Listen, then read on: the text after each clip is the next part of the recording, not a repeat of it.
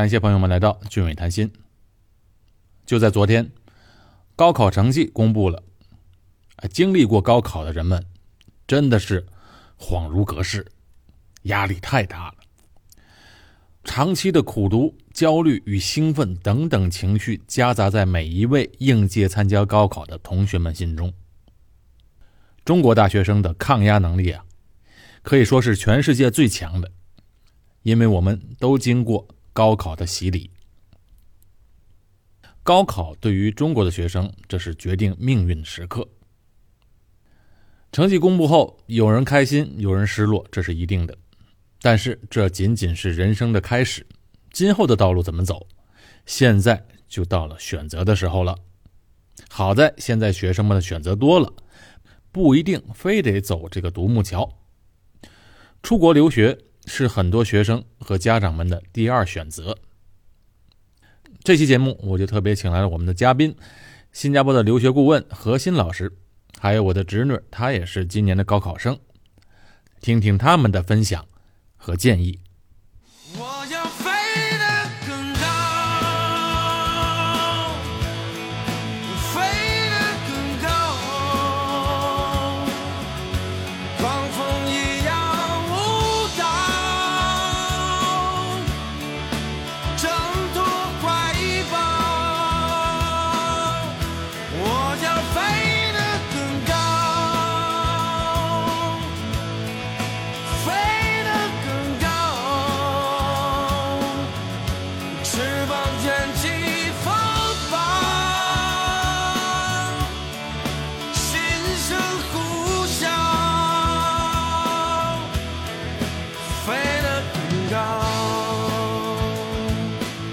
好，我们请来了我们的嘉宾何鑫老师，留学顾问何鑫老师，还有应届的毕业生，我的侄女姚思文。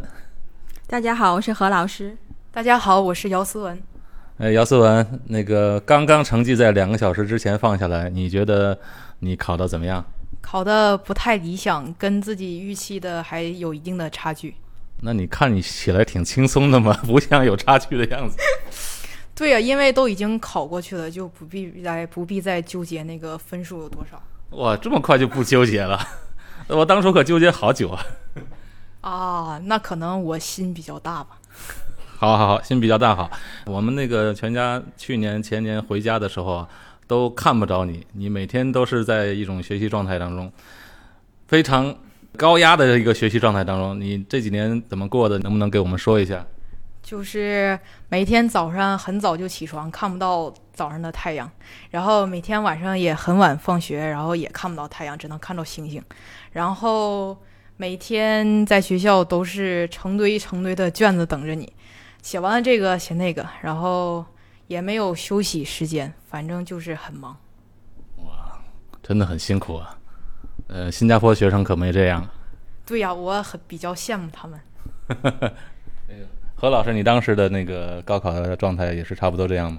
啊，对，我觉得参加过中国高考的那个学生来讲，都有这样子的一个经验可以分享。觉得再没有比中国高考更可怕的考试了。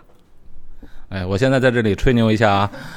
我当时高考的时候，我考音乐学院，我是我们音乐学院文化课的高考文化方面的最高分当然，这个我们艺术科的分不能跟你那个分比啊。嗯，能不能透露一下你，姚思文，你今后怎么打算呢？你现在觉得你的分数能上一本吗？还是二本？可能会说一本相对于较往后的学校吧，但也可能是重点的学校，但是看专业。有什么叫较往后的学校？就是中等学校。啊，中等学校就是没有达到你理想的。对。嗯，九八五。九八五我已经摸不着边儿了。你当时的最好的理想的那个学校，呃，在心中理想的学校是什么学校？最开始上高一的时候，目标就是要考到厦门大学。厦门大学啊。高二呢？高二就是还是一直理想是考厦门大学。现在呢？现在就是考一些财经类的大学。因为比较喜欢金融，学金融系。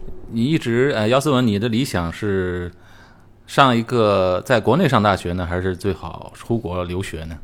我比较喜欢出国留学，去哪里？目前来说还是在新加坡吧。因为你现在就在新加坡。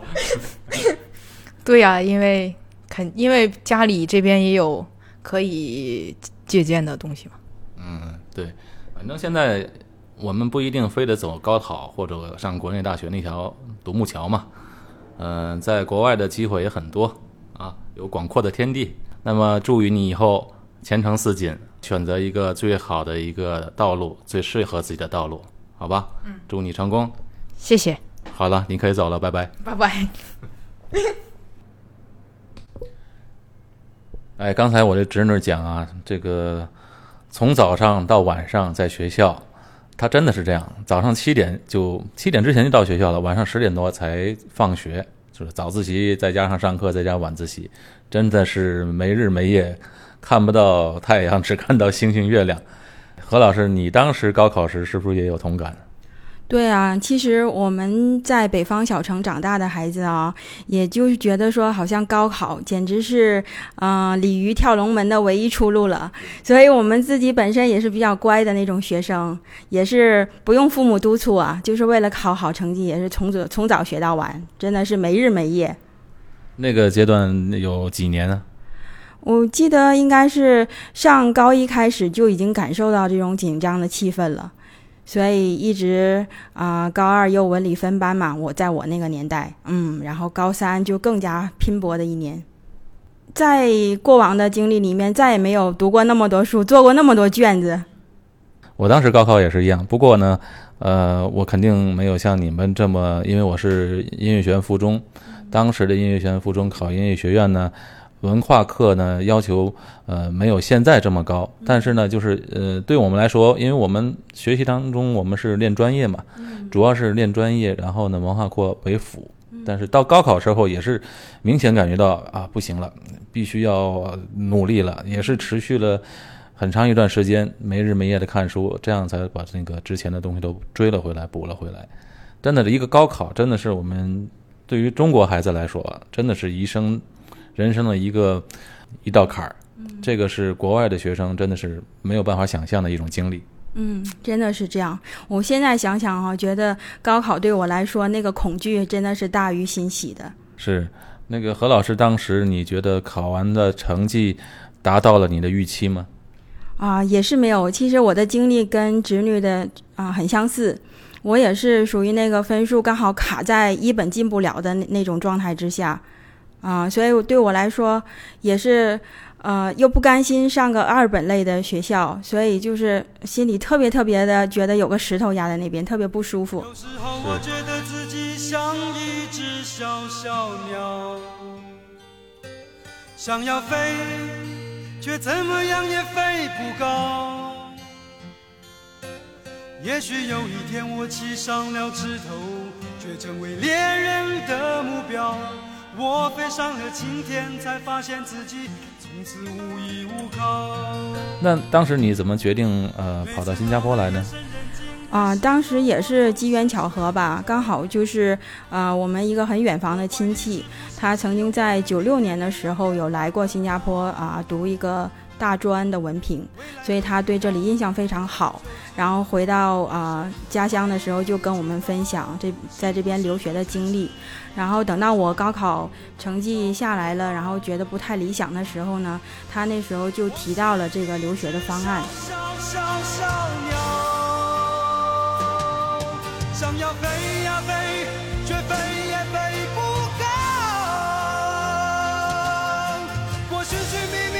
与其上一个二本学校，当时你选择了呃出国留学到新加坡。啊，是，其实我也是非常感谢我的家人，因为在高三毕业，我我主要的经济支持还是要靠家人。他那时候也是觉得，我爸爸妈妈也觉得说非常，嗯，你觉得女孩子如果说啊、再耽误四年时间读一个自己不理想的一个二本的大学，然后过后可能啊、找工作啊各方面的也是还会有困难和挑战。那不然就用这样子的一个时间和这笔的费用，就啊、去国外看看吧。所以你你是独生女儿是吗？啊，是是是这家庭的全力支持你。啊，对，真的是这样。嗯，呃，到了新加坡是呃哪一年啊？我是九九年底来了新加坡的。啊，来了新加坡就直接上嗯考，哎，那你当时怎么申请的学校？啊、当时啊、就是这个远房的亲戚，他其实也不不完全可以把它定义成中介吧，他就是呃曾经有在这边留学的经验，所以他就啊、帮我们申请了啊、当时跟我来的时候还有另外一个女孩，也是我们啊、同一个家乡的，那他就帮我们申请了一间叫做 MDIS 新加坡管理发展学院这样的一个私立学校。啊，当时就直接的报用那个高中的成绩去报那个私立学校哦，用高考的成绩是吗？啊，是的，是的啊，我们高中的成绩就完全可以啊，有有资格去报考这样子的私立学校了。啊呃，那个私立学校学什么专业呢？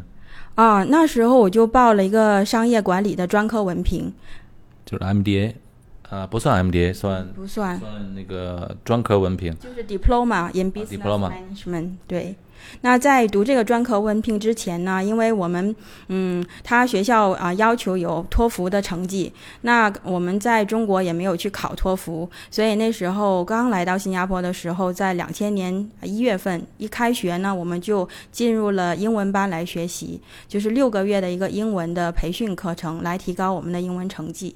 就是一个英文课的一个补习班类似的东西。啊，是是，他这个啊预备呢，这个英文课的预备，主要是因为在新加坡都是以英文为主要的教学语言嘛，所以过后我们在读别的科目的时候都是英文教学，所以他是让这些学生比较能够快速的来适应这样子的一个学习当中去。嗯，好。那后来你就是说学了学习半年英文之后，就开始学专业了。对对，就进入了专业课的学习。那专业学了多久呢？专业呃，他的那个 diploma 文凭呢是一年的时间。所以在这所那个私立学校毕业之后，你就开始考那个新加坡的理工学院了，是不是？啊，是那时候我也是同学之间啊、有分享这样子的一个信息，然后我有同学也是在预备啊、那时候新加坡理工学院呢是对本地的这些学生，就是啊、国际学生有招生，所以就是啊、我那个两千年的时候还是四所理工学院，所以都有接收这些在新加坡本地考试的啊、国际学生，所以我跟我的同学就为了能够进啊、新加坡的理工学院，就准备了他的入学考试。呃对不了解那个新加坡教育体系的听众们啊，现在我们简单介绍一下，新加坡现在有四所大学，然后五所理工学院，就是理工学院提供的文凭就是呃 diploma，对 diploma 这个所谓的 diploma 课程呢，它在呃毕业之后，在新加坡就业前景还是挺不错的。啊，不管怎么说，反正从这五所大学毕业，呃，五所理工学院毕业之后，在新加坡就业的话，找工作是没有问题了。啊，可以这么说。就是当时你考这个理工学院的，呃，还是挺顺利的，是不是？啊、是，其实我那时候也算是猛查查，就是真的，真的是也也不懂，就觉得说那就去考嘛，就就就去预备一下，然后跟着感觉走。是，其实我那时候确实呃也没有一个过来人可以给我一些经经验呐、什么分享，所以我记得那时候我我曾经新加坡理啊、理工学院给我这样的考试资格的时候，他要求我考数学、英文啊这两个科目。啊，所以我其实没有很多时间做准备，就是大概收到考试的 offer 到我真正去啊参加考试那天，差不多一个星期的时间。嗯，喜欢我节目的朋友们，请别忘了点击订阅键。对吧？反正不管怎么说，顺利上了理工学院。在理工学院，你读什么专业呢？啊、那时候基本上我们这些中国学生，他给我们的 offer，呃，就是他提供给我们的选择比较以理工类的专业为主。我当时我也是没有什么呃智慧的人可以指点一下，但是我就看到了在所有的 engineering course 里面，我就看到了 marine engineering，就是海事工程，所以我就觉得，哎，可能这个专业学起来还不错。其实海事工程也确实在新加坡挺有前景的。啊、是我后来觉得也是很感恩呐、就自己啊、就随便选了这么一个 engineering 的课程，然后就就选了，还确实选对了。嗯，是女孩子当工程师啊，不简单。是是，嗯，不过过过后读书的时候也是很多挑战。嗯，是，反正就是在理工学院呢，我们大概是读了几年呢？啊，三年的时间。三年时间，所以说你等于也是差不多三年过后就找工作了，顺利的找到工作。啊，是，其实我们当时那个机会特别好，因为政府其实很希望说我们这一批的啊所谓的海外留学生能够留下来继续为新加坡政府工作，所以在我们有啊开始入学的时候呢，他就已经提供了一个叫 tuition grant 那个啊助学金。哦，还有助学金呢。啊，是是，所以这个助学金呢，就等于帮我们减免了将近百分之七八十的学费。啊，条件多好啊！是，然后呢，其实我们在三年啊读到第三年的时候，毕业之前的半年，我们已经收到了啊学校寄来的所谓的这样子一个将来可以拿着这个表格。那如果我们在找到工作的时候，我们请雇主啊填妥那个雇主需要填的那个那个部分，我们就可以成交这份表格去移民厅来申请嗯永久居民。嗯，是。反正后来呢，就是顺利的毕业，找到了工作，也找到了另一半。啊，真的。你的另一半郭先生，我们现在是很好的朋友啊。啊，是。那两个孩子，两个一个儿子一个女儿。啊。我也是一个儿子一个女儿，他们都是一起长大的嘛。啊，是是。其实这样，你看，你算算，你高考过后呢，花了一年的时间，来读这个一年半的时间来读那个私立学校的语言课。和他的一个文凭之后呢，考上了理工学院，花了三年的时间，这样的话也是一个四年的时间嘛。然后你顺利找到工作，再就留在新加坡了。啊，是这样的话，你觉得你和你当时高中毕业的同学来讲，他们的选择来讲，你觉得你的选择现在来看，你的选择对吗？我真的是觉得我是非常幸运的，而且当初做了这个选择，对我来讲是啊，可以说是改变我命运的。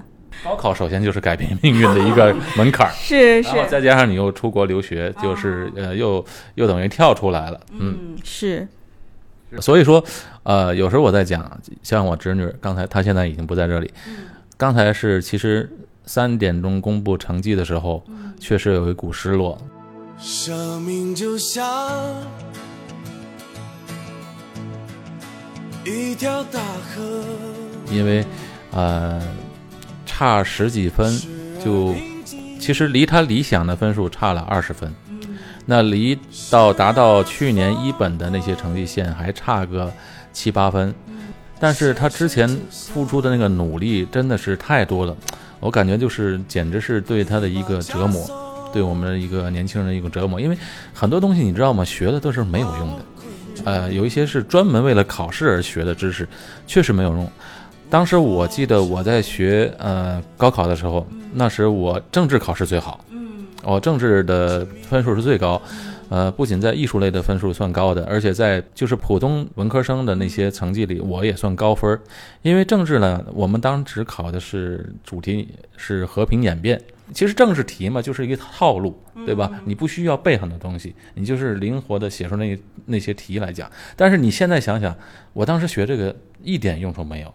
很多科目确实是没有用的，但是这些学生就是付出这么多的辛苦，我眼看着我们回回国几次这几年都不能见到他，小孩也不能跟他玩，因为他根本就没有时间出来，连吃顿饭的时间都没有。但是就因为这仅仅的几分的，就把他的命运就定了。嗯，这个真的是一个，我觉得是啊，跟外国孩子来讲，真的是不是很公平。哦，真的，因为考试怎么来讲是。特别是与不定性因素共舞的一个游戏，那我们又在体制之下，很多东西也确实啊没有办法说。单方面我们的努力，那刚好那时候就发挥不好，还是怎么着？那个题出的高考题不对路，那就是这样子啊，一个成绩。对，就是考试并不能说明你这个人的能力。是，真的是这样。所以那时候我挺能同理侄女的那个感受的，因为我当时也差不多是处在那种的啊情绪那种状态之下，就觉得说特别遗憾吧，就觉得没考好。然后对自己也是有很多的很心里很窝火，然后也也就是说，哎呀，那么辛苦的读书来着，那么那么努力呀，做了那么多套卷子，嗯，起早摸黑的，然后结果一没考好就完蛋了。是就是这样，但是我觉得他的成绩也不算低，确实也不算低，这个成绩也是非常努力才能呃考得到的，到的，就是因为临场的一些。嗯刚才你所讲的不可控的一些因素情况下，呃使这个分数低了几分，这样就造成了没有达到理想的分数，真的是，我觉得现在的年代也不是一考定终身的年代了，有很多路可以走。你觉得像这种呃，我侄女这种情况，她应该怎么设计？如果他想来新加坡的话，因为我们又在这边嘛，何老师，你能不能说一些呃可行的方案给他提供一下意见呢？嗯，我其实刚才跟他简短的谈话，我能感受到说，嗯，他这个分数他自己来讲，他是觉得很不理想的。那如果很失落，很挺失落的，对他，即便是好像还还跟我们 面前哈还是有笑脸，但是我觉得心里还是挺受伤的。那是肯定的。啊、然后他嗯，可能就即便这个成绩，然后让他去到一个他心目中不是很理想的大学，可能一个二本的院校还是什么，他去读的时候，觉得他心中也是挺大的遗憾在。对呀、心里觉得亏的。对，就总是觉得，哎呀，我怎么会在这儿啊？然后可能可以更好的那种，嗯，一直会带着这样过四年的生活吧。我觉得基本上，因为呃，侄女在这边又有亲人嘛，啊，她就是可以考虑一下说，准备一下新加坡剑桥 A 水准的考试。那你觉得她适合他吗？这种考试？我觉得就算是多一种可能吧，让他去尝试一下。因为我觉得在中国有参加过高考的学生，他其实那个备考的状态还在那边。是是，嗯，所以说他别把那个节奏去停下来，他继续保持这个学习的啊积极学习的一个状态，然后去尝试一下。那可能开始的时候会有点难，万事开头难嘛，因为这个啊都是英文的。其实你觉得他们学的那些知识面来讲，可以达到这个 A 水准的水平了吗？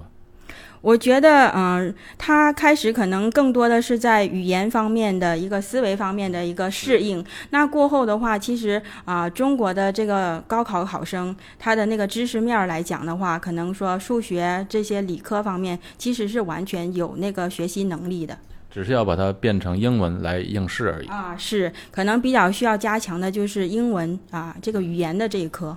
考完 A 水准之后，凭着 A 水准的成绩就可以申请新加坡的这四所大学了。啊，是的，除了啊新加坡的公立大学呢，也可以申请理工学院和海外的大学。很多海外大学对这个新加坡剑桥 A 水准的成绩都是认可的。为什么要申请理工学院呢？因为都可以直接申请大学了嘛。嗯，那当他啊、呃申请那个大学，如果说啊、他的 A 水准考试的分数不是那么高的时候，那 A 水准的成绩是可以申请理工学院的。反正最后也是为了工作嘛，为了工作，甚至为了移民方面，嗯，是上理工学院也是不错的选择。对，包括啊、在新加坡本地的学生，如果说他们的欧水准考试成绩不太好的话，他们也会选择先读理工学院。那如果理工学院啊、在那边啊、接下来还可以选择读政府的大学。明白。那么除了这个直接来报考，因为你考 A 水准的话，你必定要花时间去学，准备考试。可不可以就直接过来读一些私立大学呢？啊，也是可以的。新加坡也是有挺多私立大学是有挺不错的口碑的。何老师，高考成绩刚公布出来嘛，我看你有没有什么方面的建议呢？给这些呃打算出国留学的留学生们？嗯，我觉得说现在都是一个资讯比较发达的年代，跟我啊十多二十年前又不一样。所以说，呃，我希望每一位考生啊或者家长，所以他们要做一个规划的时候呢，是需要经过深思熟虑的。那最好是找这些专业的留学专家，给他们一对一的一个啊啊规划。确实是资讯，你说的资讯很发达是，但是呢，很多资讯也是良莠不齐。是现在有的资讯是太多太乱，也也分不清哪一个是真，哪一个是假，哪一个对是哪一个错。啊，是，所以这个就需要家长们很明智的一个判断和选择了。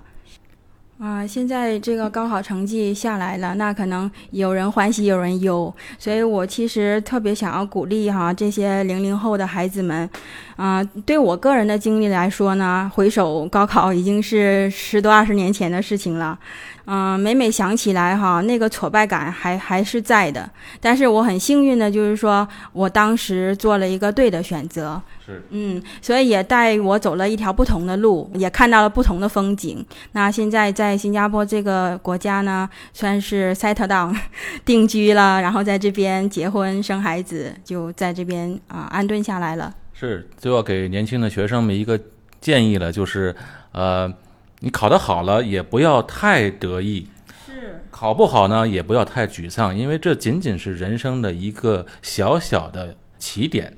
以后的路还很长，真的是这样。我是觉得说，呃，即便那些啊，因为高考遇到挫折的时候，那种感受，我真的非常能够同理。当时我也是觉得，哇，感觉天都要塌下来了，然后觉得说，付上的努力没有得到同等的回报，特别不公平。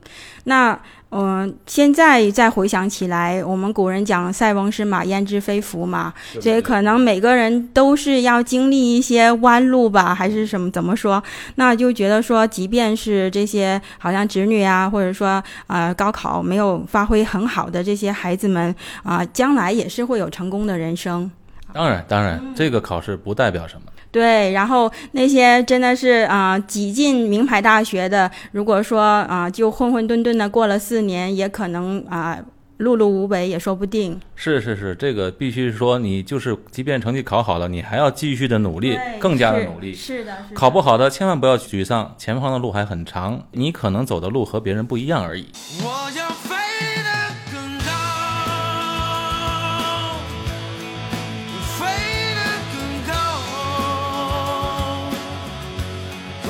啊，真的真的，然后现在就觉得说，嗯，我们也是，嗯，都是过来人了嘛，所以觉得说，其实，嗯，想想看，人生真的是有无限的可能。是这句话太好了，人生有无限的可能。那么，很多家长或者学生们一定会有很多问题，关于来新加坡留学，那么就可以找何老师，那么进行一对一的这种咨询，何老师一定会尽力的帮助大家。啊，是的，我是觉得说，嗯。真的是，嗯，少走一些冤枉路吧。对对对，好。如果需要联系何老师的，请在俊伟谈心的公众号找何老师的微信号。俊伟谈心的公众号，伟是王字旁的伟，新是新加坡的新。好，这期的节目就到这里结束。我是高俊伟，我是何老师。好，我们下期节目再见。再见。